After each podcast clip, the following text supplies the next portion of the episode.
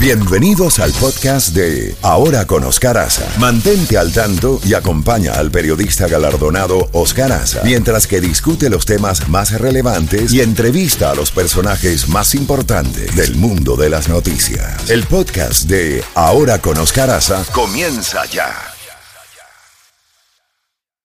La primavera llegó y eso significa limpieza a tope. Ya sea que necesites comprar cositas de limpieza o cambiar tu ropa de invierno por ropa fresca, asegúrate de usar iBora para recuperar dinero por cada compra. Ahora mismo iBora ofrece a nuestros oyentes 5 dólares solo por descargar usando el código La Música cuando te registras. Simplemente ve al App Store o Google Play Store y descarga la aplicación gratuita de iBora para empezar a ganar reembolsos. Usa el código La Música. Eso es I-B-O-T-T-A en Google Play o App Store y usa el código La Música. La primavera llegó y eso significa limpieza a tope. Ya sea que necesites comprar cositas de limpieza o cambiar tu ropa de invierno por ropa fresca, asegúrate de usar iBora para recuperar dinero por cada compra. Ahora mismo iBora ofrece a nuestros oyentes 5 dólares solo por descargar usando el código La Música cuando te registras. Simplemente ve al App Store o Google Play Store y descarga la aplicación gratuita de iBora para empezar a ganar reembolsos. Usa el código La Música. Eso es I-B-O-T-T-A en Google Play o App Store y usa el código La Música. Bueno, mi querido Jacobo, adelante, avanti, avanti. Somos Caraza, buenos días y a todo el equipo igual y a todos nuestros queridos oyentes que nos hacen el favor de escucharnos.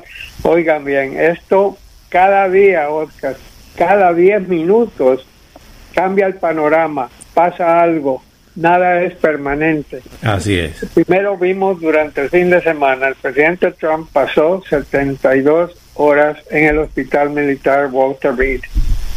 Una de las cosas que se supo, la, el jefe de el jefe de medicina o de doctores en la Casa Blanca estaba allí en Walter Reed acompañándolo, más el equipo de Walter Reed, más algunos otros expertos en la materia algunos de Johns Hopkins ahí en el área, sea como sea, ellos empezaron a dar a conocer que el presidente estaba mejorando, pero dijo unas cosas en la primera ronda de presentaciones ante la prensa. El jefe de los periodistas, perdón, el jefe de los médicos, dijo unas cosas que más bien nos dejó más confusos que antes de que hablara.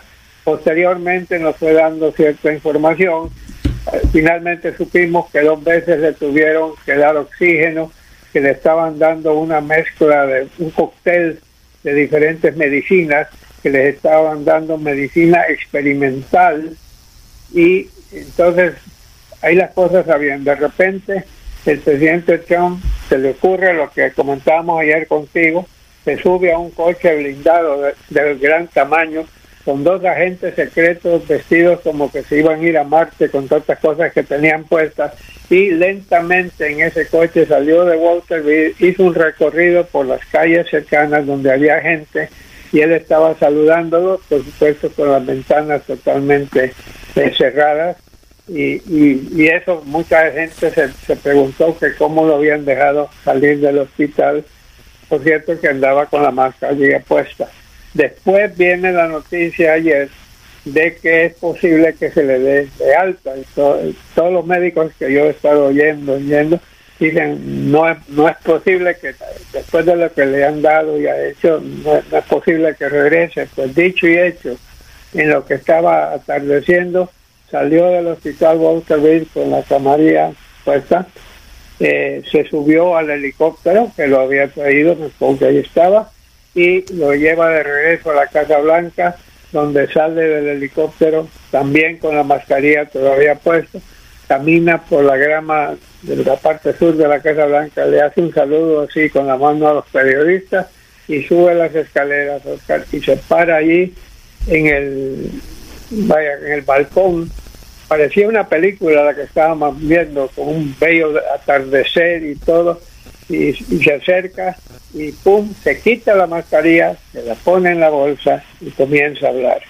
Le agradece al equipo de, del hospital, le agradece a la gente que le ha enviado un mensaje y, y les dice de repente, no le tengan miedo al coronavirus. Como diciendo, aquí está la muestra, me dio a mí y miren dónde estoy. Los médicos todavía creen que él corre peligro los expertos en pandemia han dicho que hay que tener mucho cuidado en los días venideros. Y en la misma Casa Blanca, Oscar, ha habido tantas personas contaminadas ahorita mismo en la Casa Blanca que ahí puede estar en mayor peligro que cuando estaba en el hospital. Y todos sabemos que hoy en día estar en hospitales te expones a muchas cosas. Así es, Jacobo. Ayer, otra noticia, estuvo en Miami el, ex vicepresidente Joe Biden, candidato demócrata, y pronunció duras palabras contra el gobierno de Nicolás Maduro, contra el dictador de Venezuela, y habló eh, sobre lo que sería un eventual gobierno de él con relación a Cuba. Eh, también habló del coronavirus. Se reunió con la comunidad haitiana, luego con la comunidad cubanoamericana y después hubo una especie de town hall meeting en la noche por invitación donde también habló de otros temas importantes, del tema de la economía, la reactivación de los pequeños negocios que han sido tan afectados en, en Miami, en el sur, de, en la Florida en sentido general, que es un estado más bien de servicio y de, que depende del turismo. Eh, Así es, Y una cosa, yo creo que es el, mejor, eh, la mejor salida que le hemos visto a Joe Biden en ese foro público, porque de veras que estaba en completo control de lo que estaba diciendo. ¿Te acuerdas que no hace mucho tiempo decían que no andaba muy bien de la cabeza, que, tenían que inyectarlo para que diera declaraciones? Digo, el Joe Biden que yo vi anoche estuvo como en los viejos tiempos Mientras tanto, Oscar, qué sorpresa nos hemos llevado todos nosotros con la última encuesta de CNN que acaba de salir en las últimas horas, donde tiene nada menos que el señor Biden con 57%, Donald Trump con 41%. Esto es después de ese debate, es después de lo que ha estado pasando.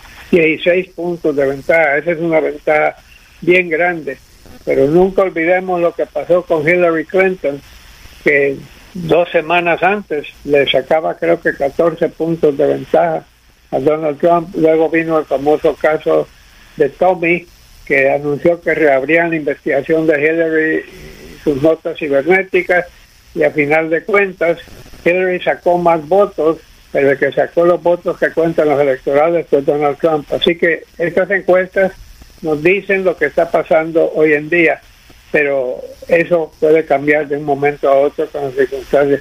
Estoy viendo ahorita en MSNBC 211.424 muertos, 211.424 muertos aquí en Estados Unidos por el coronavirus. Eh, la CNN lo trae con los 210.000 y pico, pero no cabe duda que es un gran número el que estado y el número de contaminados Oscar, aquí eh, se,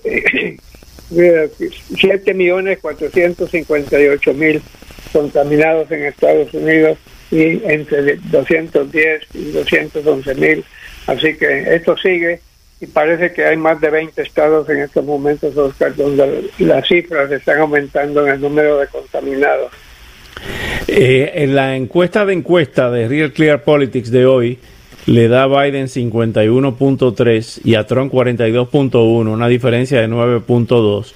Y en los llamados battlegrounds, en los estados en disputa, Biden 49.1, Trump 44.9, o sea, Biden por 4.2.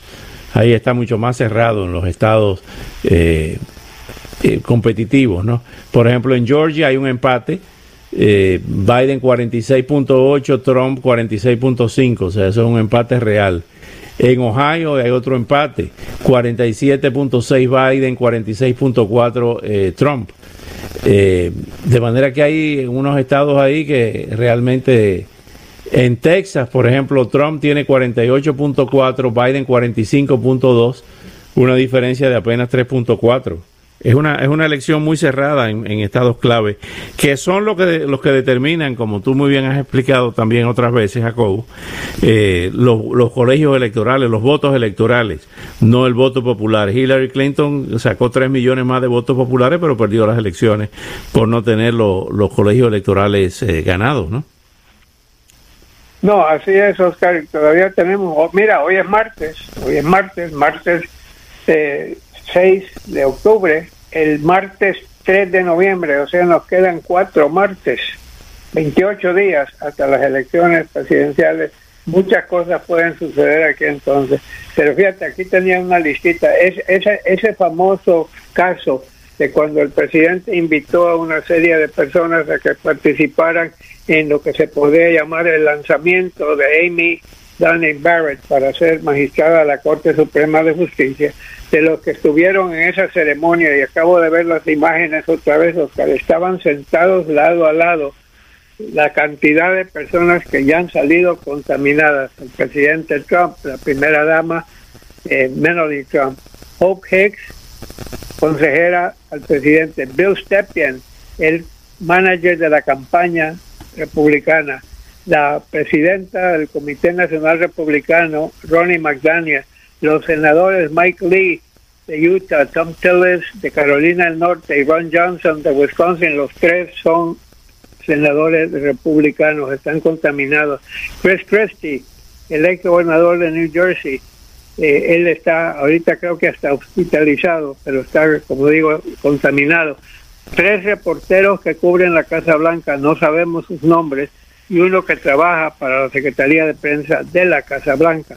Kellyanne Conway, la que fue una muy eh, famosa asesora del presidente eh, Trump, también ella, y ayer se anunció que la secretaria de prensa, eh, que es Kayleigh McEnany, ella también está contaminada, y Bill Barr, que es el secretario de Justicia, se auto se auto eh, se fue pues dos, dos semanas.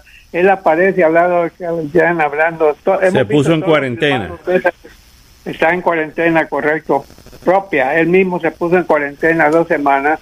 Y todo esto producto de esa famosa reunión y puede haber más. Ahora, Joe Biden y su esposa se han medido varias veces con exámenes, han salido ilesos. Lo mismo pasa con el vicepresidente Mike Pence y su esposa, pero vamos a estar pendientes. Esta cosa puede regarse en una forma tremenda, como, como estamos hablando aquí en, en Estados Unidos, la cantidad de gente, 7 millones 458 mil 550 personas contaminadas en Estados Unidos. dos cosas, antes de Gatillo Time, dos cosas, como el huracán Delta que va camino al Golfo, nuevamente pudiera dar un giro hacia la Luisiana, qué barbaridad, que esa zona ya saturada. Eh, y lo otro, ¿qué es lo que está pasando en los camerinos del Barça? La guerrilla entre Piqué y, y Leonel Messi.